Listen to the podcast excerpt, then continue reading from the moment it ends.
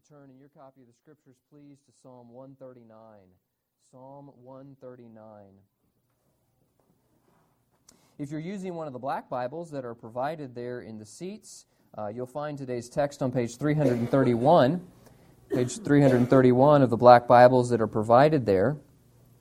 This morning, we're going to consider the first approximately half of Psalm 139.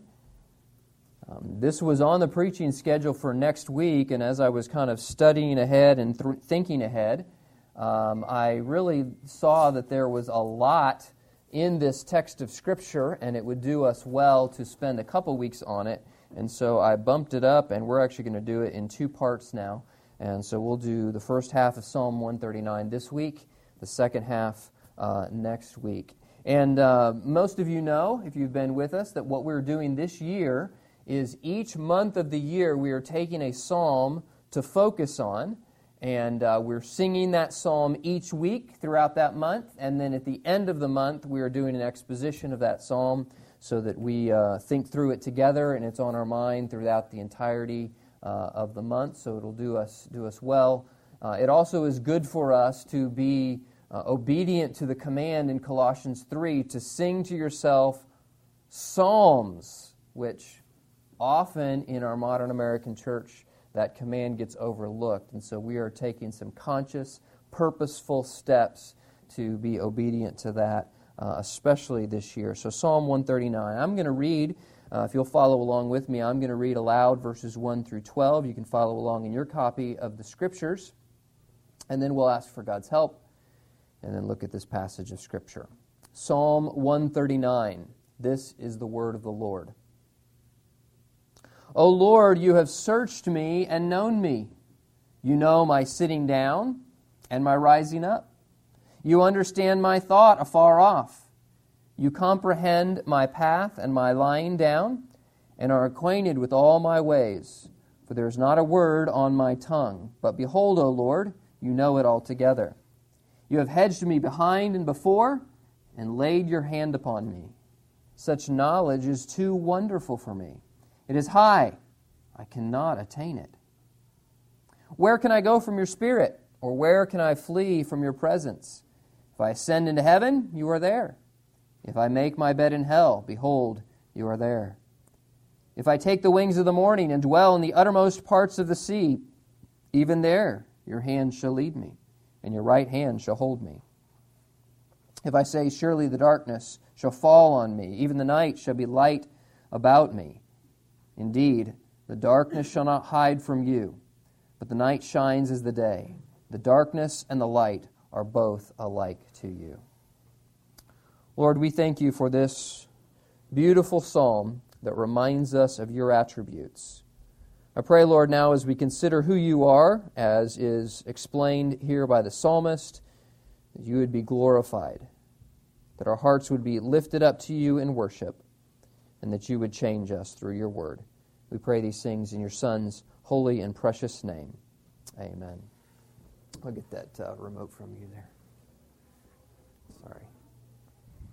Psalm 139 is one of those classic passages that if you have been in church for any length of time, you have heard songs, you have heard this passage read of script read uh, many times, and it is a wonderful portrait of our God it teaches us, it reminds us that you and I are to worship God because of his infinite attributes.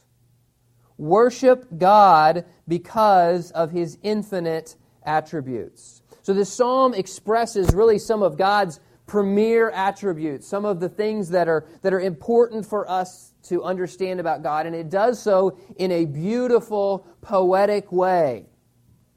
But you'll notice in this psalm as well that God's attributes are not merely, merely put on a dusty shelf to observe. That God's attributes in this passage don't stay theoretical, they, they instead foster worship. They, they ignite within the heart of the psalmist and should ignite within our own heart a response of worship for who God is. God's attributes are not something for us merely to study, although we should study God's attributes. His attributes are not something merely to study, but to respond to in worship. And that is what we see the psalmist doing in the first six verses. The psalmist reminds us that God's omniscience means he knows everything about you. Because God is omniscient, he, he knows everything about us. Now, omniscience is one of those kind of churchy words. It's a, it's a theological word that describes omni, all, science, knowledge. God, God knows everything. And so theologians have gone through and extrapolated out what that means for God to know everything. God knows and has always known all things immediately and simultaneously. Think about that for a minute. God knows all things immediately. He doesn't have to scratch his head and think, now, I knew that and I've forgotten it. Now, hang on, let me think. Uh, okay, now I remember. He knows all things immediately, He knows all things simultaneously.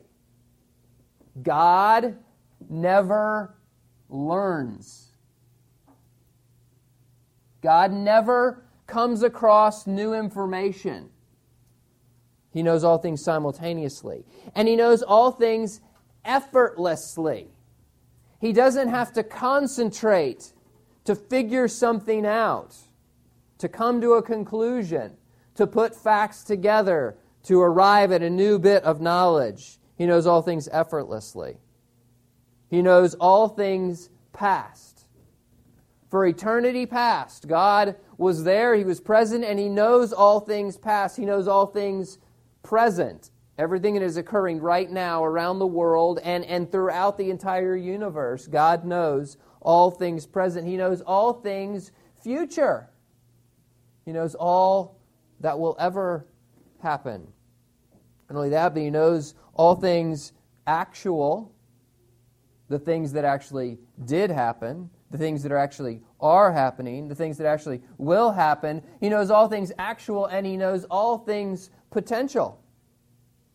He knows all the things that could happen, or could have happened, or could be happening. All right, so let me read that whole definition again.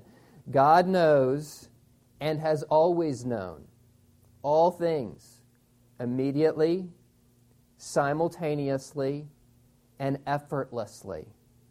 He knows all things past, present, and future. He knows all things actual and potential. And when you think about what it really means for God to know everything, omniscience goes from this, this little word that we've coined to a mind boggling truth about God. And in verses 1 through 6, the psalmist worships God for his omniscience. So in verse 1, we see it Search me, O God. Excuse me, you have searched me and known me. Uh, God, you, you have already explored everything. The word search here in verse 1 is the idea of to examine with tedious or painful care. The Jewish people would use this Hebrew word to, to describe digging deep into a mine or, or exploring a land or, or investigating a legal case. You ever been to one of those, uh, those caves where they take you on the tour? Right? They take you down into the cave, and of course, there's all these signs, you know, you know, no trespassing, don't come in this cave if you don't know what you're doing. You always have to be guided by someone because that cave has, has these crooks and crannies and branches and, and other caverns that it connects to and all of these things. And there has to be someone with you that knows the cave. And I would dare say probably that that person who's guiding you only knows a specific little portion of that cave, but there's, there's somebody who's mapped it out. There's somebody who's gone in there with equipment and they've, they've laid out the different, uh, the different paths that are available in that cave and the, and the ups and the downs and the, the, the, the different places that you could go and the different places where there's trouble and where the water rises. And somebody, somebody has taken the time to, to learn that cave thoroughly, and they are now fit to be a guide for others into that cave. They have searched. You hear these stories about these people who spend decades of their lives researching and investigating cold crimes, cold cases, right? You know, they, they know every detail down to the very second of that night where that person was killed. They know, know what data we know. They know what data is missing. They know all of the different theories about what could have happened. They know it thoroughly. They have, they have searched the case. That's the word that is being used here. The psalmist says, You have searched me, Lord. You, you've got me mapped out.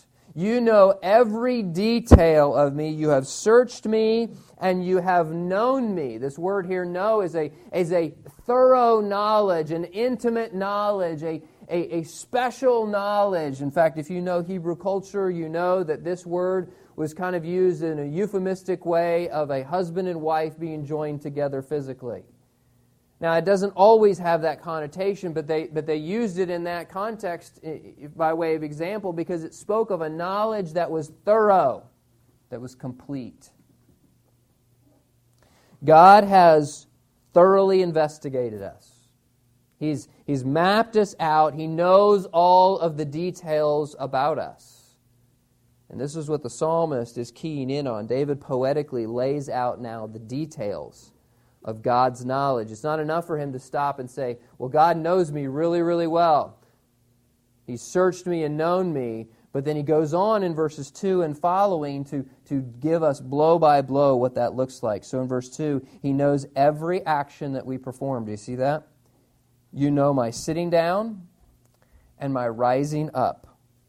Now you think about that. How many times a day do you stand up and sit down? Well, I don't know. I, I don't keep track of it. I don't count that. I don't know. God does. He knows the smallest detail of your daily activities. You know when I stand up, you know when I sit down. Verse 3 You comprehend my path and my lying down. You're acquainted, he says, see it there in verse 3, with all my ways. Everything that you and I do, God knows. Do you have any unconscious habits, you know, popping your knuckles or biting your nails or fidgeting, and you don't even know that you're doing it. He knows all your ways. He knows all my ways. Not only that, but look, look again with me at the last part of verse 2. He knows every thought that we think. You understand my thoughts afar off those seemingly distant thoughts, the, the, the, fleeting thoughts that just kind of come and go, even the smallest of them, God knows. In verse 2, the word understand is used. It means to distinguish and discern with insight. Not just gather raw data, but to see insightfully. God knows every thought that we think. In verse 4, the psalmist explains that he knows every word that we say. There is not a word on my tongue, but behold, O Lord, you know it altogether. Before I even speak a word, God knows. When it is yet in, the, in those formative thoughts and I'm still deciding whether I'm going to say something and what I'm going to say, God knows it. He knows it thoroughly and completely. He has us mapped out. Oh Lord, you have searched me and known me.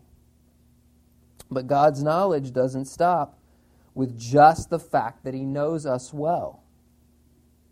In fact, it doesn't even stop with the fact that He knows us better than we know ourselves. No, David actually goes on to point out that God's knowledge is greater than that, in that God knows what is best for us. And He guides us and He teaches us in accordance with that knowledge. Notice in verse 5 that He fences us in. Right, He says, You have hedged me behind and before. He, he hedges us. It's another, another term meaning that he, he puts those barriers around us, or we might say he, he fences us. Now, we tend to think of fences as restrictive, right? And they are. But why do we put up fences? Well, we like to keep things in that are valuable, right? You drive, you drive out in the country and you, you drive by a, a cattle field and you see all around that gigantic field a fence to keep the cattle in, to keep them where they belong. Well, it costs a lot of money to put that fence up. Why do they do it? Because there's something valuable inside that fence. So it's cattle or it's, or it's horses, or, or you may have a fence around your house to keep that dog in that you sometimes wonder if you want to get rid of. Right? But, but you keep the fence because you've, you spent all that money on that dog and on shots and on food, and you don't want, you don't want them running off. You know, sometimes you'll see neighborhoods advertised, right? You'll see, you'll see new neighborhood going in, homes starting in the, in the, in the 350s, and, and it'll say on one of the little bullet points there, right? Gated community. Ooh, I get, I get to live in a, in a gated community, right? What does that mean? Well, that means there's something valuable in there. There's something prestigious in there. You live in this community, right? We put fences around things that we find valuable. I mean, imagine if you got word that you're going to, you know, you have now won a $15 million estate in the hill country.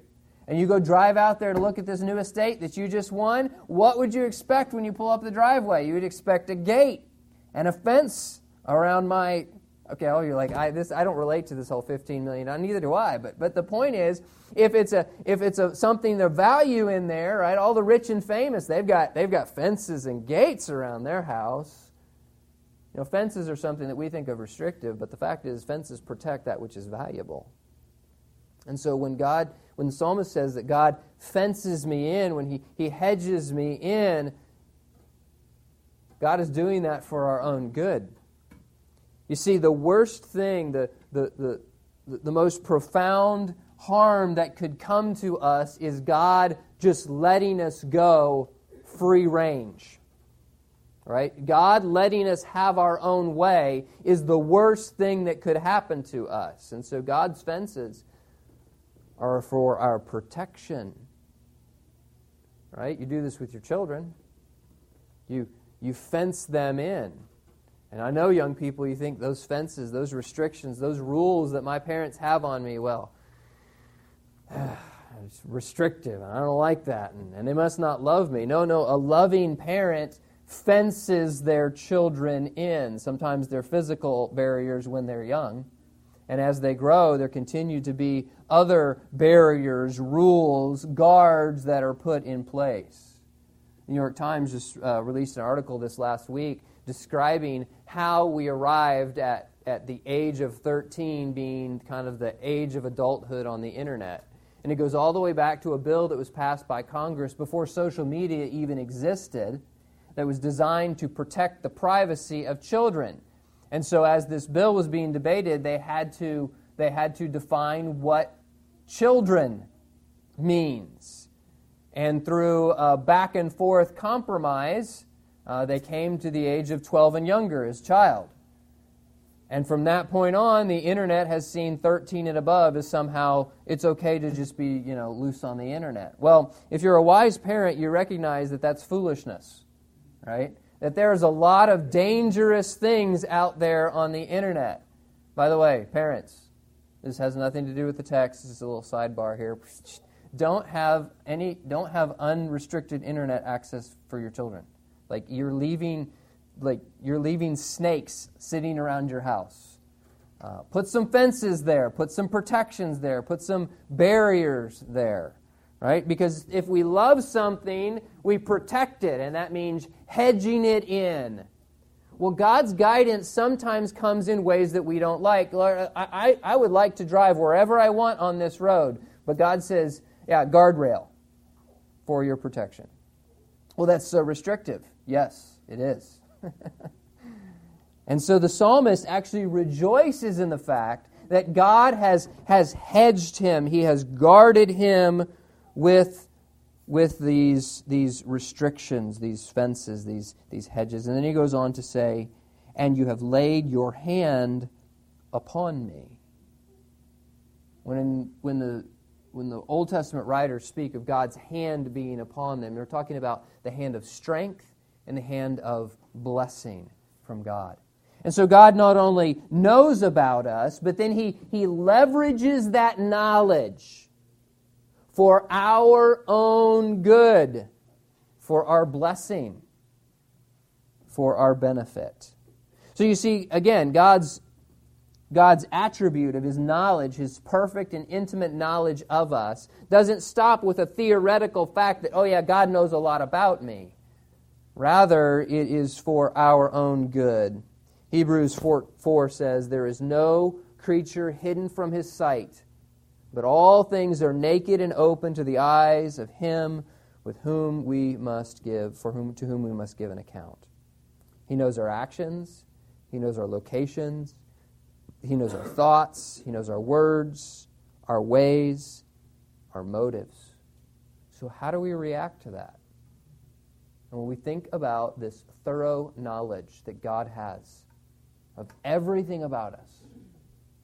When you think about the fact that God knows everything about you, how do you react to that? Well, here's how the psalmist reacted he was overwhelmed. That's what he says in verse 6, isn't it? Verse 6. Such knowledge is what? It's too wonderful. It is high. I cannot attain it. David is, is simply overwhelmed with the knowledge that God has.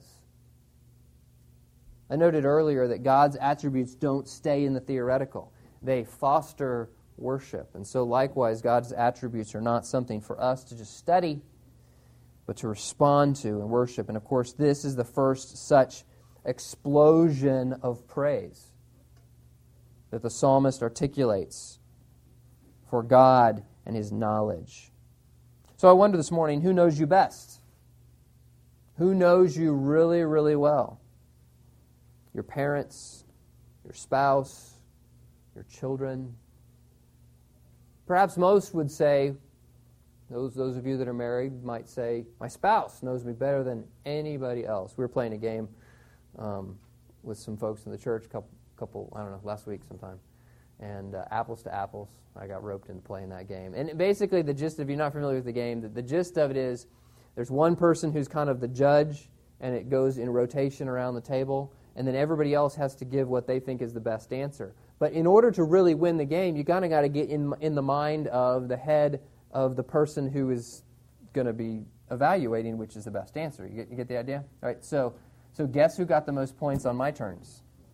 my wife, because she could get in my head. Right? She knows kind of how I'm thinking. Who knows you the best? You say, it seems, you know, we've been married for a while now, and it almost seems like my, my spouse knows what I'm going to do before I even know what I'm going to do. That's, that's a, a measure of, of intimate knowledge. We think about whoever knows you the best, your, your children or your, your spouse or, or your parents, either the person that knows you the best their knowledge of you, their knowledge of you isn't even a fraction of God's knowledge of you. You can conceal a lot, even from the people who care about you, the people that know you well. You can hide, but from God you can't. God knows it all. And so this morning, I guess I would ask us how do we respond to that? Because God knows everything about you. You can't deceive Him. You may be able to deceive others. You may be able to, to put on a, a good front, and others think you're, you're doing well or saying well or, or acting right, and you can put on a happy face even when you're discouraged and, and you can put on a, a face that you're, you're living for the Lord when your heart is far from Him, but God knows. You can't deceive God.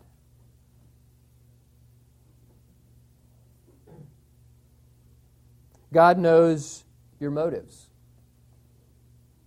He knows why you're doing what you're doing. He knows your fears. What is it that you fear this morning? Maybe there's something that you haven't even shared with other people. That, that, that deep fear that just wells up within your heart from time to time. You're afraid of a circumstance or, or the loss of something that is precious to you or, or some uh, thing in your life that will cause you harm. You're, you're afraid. What is that thing that no one else knows about? That deep fear. God knows. He knows your hopes, your dreams, your aspirations. God knows those. What is the thing that you most long for? The thing that you most want? God knows. When we think about disguising the reality that is within from other people, another thought occurs to me. And that is what Jeremiah says in Jeremiah 17 9. He says, The heart is deceitful above all things and desperately wicked. Who can know it? Our hearts are deceitful. Our, our, inner man is, is deceitful. Sometimes, even to the extent that we can deceive ourselves. You know, have you ever um, you ever done you ever sinned, said something, you did something, got angry, and, and, you, and after that was all over, you said, I can't believe I did that. Ever done that? I can't, I just, I can't believe I did that. Guess what? God never looks down and says, I can't believe he did that. God knows. So we may even be surprised at times by our sin. But a biblical view is the heart is deceitful. Who can know it? Well, the answer is, of course, I can't even know my own heart fully. But God can. God knows. So, with this kind of knowledge, the psalmist is overwhelmed. This is too, this is too high for me. This is too lofty a knowledge. I, I can't even begin to understand the depth of knowledge that God has about me. So if God knows so much, if He sees us so thoroughly, well, then perhaps the temptation is to run and hide. But that's of no avail either. Because not only does He see and know all, He is every place. And this is what the psalmist focuses on in verses 7 through 12. God's omnipresence means He's always with you. Omnipresence is just simply a word that means God is He's present in all places simultaneously and equally. He's everywhere. And so this is what we see here in verses 7 and following. Where can I go from your spirit? Or where can I flee from your presence? So he presents this truth in a form of a question, this rhetorical question with an obvious answer that he is about to give again, line by line, in this poetic form the, uh, the, the, reality that God is everywhere. So David uses several poetic devices. He drives home the point that even in the most extreme, remote places, God is there. Watch it with me, please. Verse 8. Verse 8 If I ascend into heaven, you're there. If I make my bed in hell, the word is Sheol, can be translated the grave as well, uh, depending on the context. Behold, you are there. I mean, even these locations that we, we can't get to in this life. If I go to the furthest place away, the furthest place imaginable, God is there. Verse 9. If I take the wings of the morning, right? The sun rises in the east, the further, furthest, most imaginable point to the east. You're there. If I dwell in the uttermost parts of the sea, the the Mediterranean Sea was west of Israel. If I go as far west as I can imagine, You're there. Verse 10 Even there your hand shall lead me, and your right hand shall hold me. God's strong arm, the, the right arm, the right hand in Old Testament literature is emblematic of the strong hand because, of course, most people were right handed, right? So they would think of that as their strong arm. And so that's the idea of, of the right hand. Your right hand will hold me. God's, God's strength will be lent to me to protect me, the psalmist says, as a child of God. No matter where the child of God goes, God is there watching over him. Verse 11 through 12 reminds us that the very thing that limits our seeing does not is not an escape. It's not some place that someone can go to hide, right? The darkness is what interferes with our seeing, but, but not with God. We cannot hide in the furthest geographic regions, nor can we hide in the darkness. Verse 11 Surely the darkness if I say, Surely the darkness shall fall upon me, even the night shall be light about me. That night, that, that dark is bright, is, is bright daylight for God. Verse 12 Indeed, the darkness shall not hide from you, but the night shines as the day. The darkness and the light are both alike to you. It's dark, it's light, it's irrelevant to God. He sees it all. Did you hear the story this week about um, the guy that the sheriff's office caught? So there was a rash of burglaries uh, up in Terra Vista, up on the north end, which is just outside the city. So the, the sheriff's office was doing extra patrols in there, and one of the deputies was, was going through the neighborhood at night with his lights turned off so that uh, he could kind of sneak up on the bad guy. So he's cruising through the neighborhood, lights off.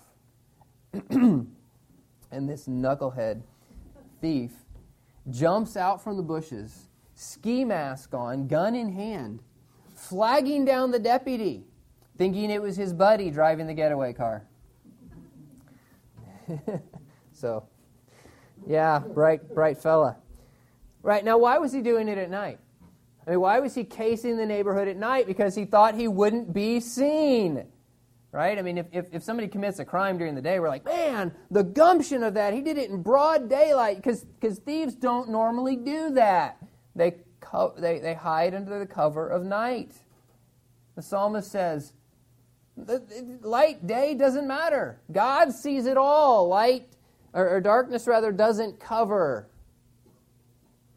As he continues to make this point that God is everywhere and sees everything. And so, what is the relevance of that? Well, because He is constantly with you, you cannot escape Him.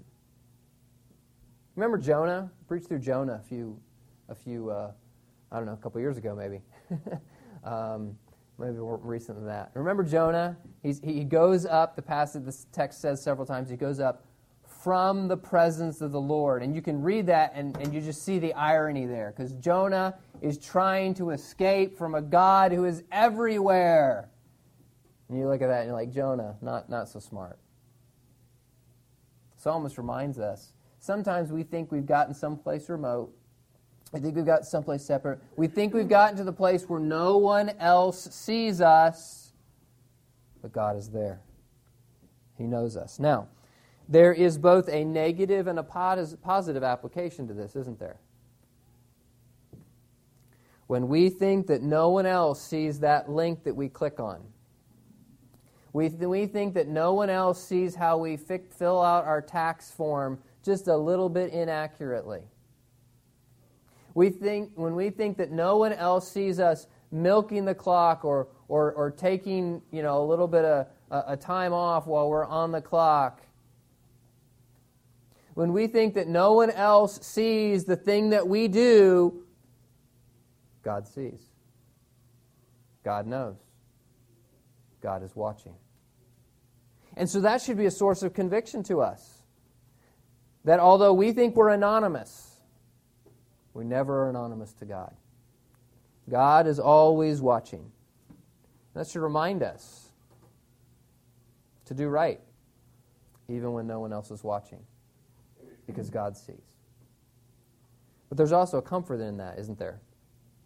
The very time that you feel most alone, the time that you feel most abandoned, the time that you feel like you have no friend in this world, God is there.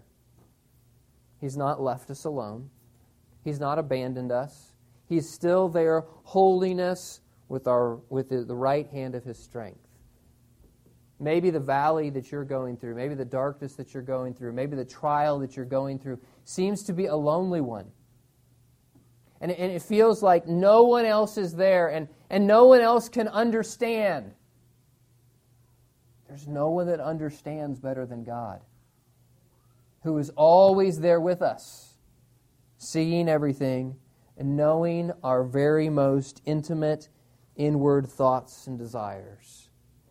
And so God's, God's presence, his, his knowledge, is a source of conviction to us, but it is also a source of great comfort.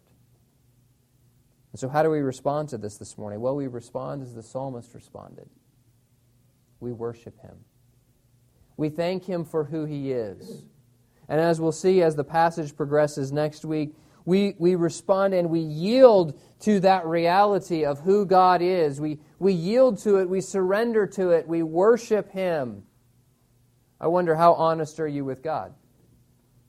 God knows all. You're not going to deceive Him, but, but how willing are you to get honest with God about your struggles, about your hopes, about the sin that you're struggling with? Or do you and I fall into this foolish trap of, of trying to deceive God like we dis- try to deceive everyone else? Or are we honest? Do we bare our soul to Him, knowing that He already knows, but welcoming this reality of His knowledge and presence in our lives? And so this morning, we ought to worship. That worship is, is done in prayer and in surrender and confession. You and I this morning should worship God because of his infinite attributes. Lord, we thank you for what we have seen that is true of you in this passage of Scripture. We rejoice in the reality that you know all things, that you are always with us. Help us, Lord, to be thankful each day, to be convicted when we do wrong, that we might quickly confess repent of our sin and turn back to you once again. But Lord, may we, may we also be thankful that you are a God who never leaves us, never forsakes us, never abandons us. We've been challenged through this passage to worship this morning, so I want to give you just a moment to pray, to bow your heart before the Lord, to confess sin.